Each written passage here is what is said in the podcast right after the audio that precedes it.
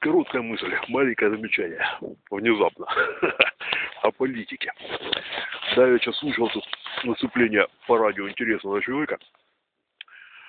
А, Яков Кедьмый. Такое я понял, не последний человек в нативе. Ну, вот рассуждал он, ну, он вообще очень интересно рассуждает. Понятное дело, что он говорит и говорит. Ну, вот он что, вот, дескать, в современной политике места покупаются. Украинскую Верховную Раду, да, миллион долларов вроде за место. Но с другой стороны, даже если ты хочешь стать американским президентом, ты должен показать, что у тебя есть миллиард на предвыборную кампанию. И в Сенат ты бесплатно не попадешь. Ну, говорит, ну и как это, что это? Это демократия, это когда должности, места, власть покупаются. Ну, мне вот так, собственно говоря, думается. Ну вот раньше вождем становился человек, который проявил максимальную доблесть. Человек особенный. Что говорил о том, что он отмеченный, лучший. А, в чем заключалась доблесть? В воинской доблести, да?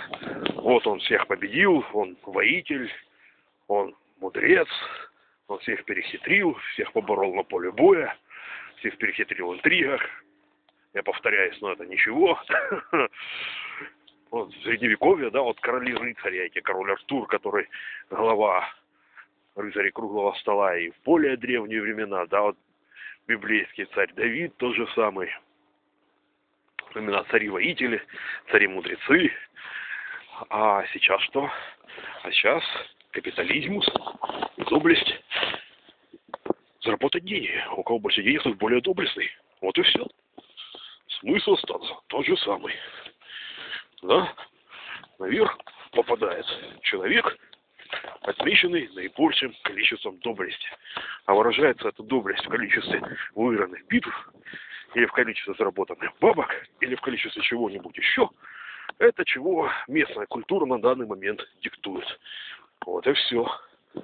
Так что меняется несколько форма, а смысл-то примерно тот же самый.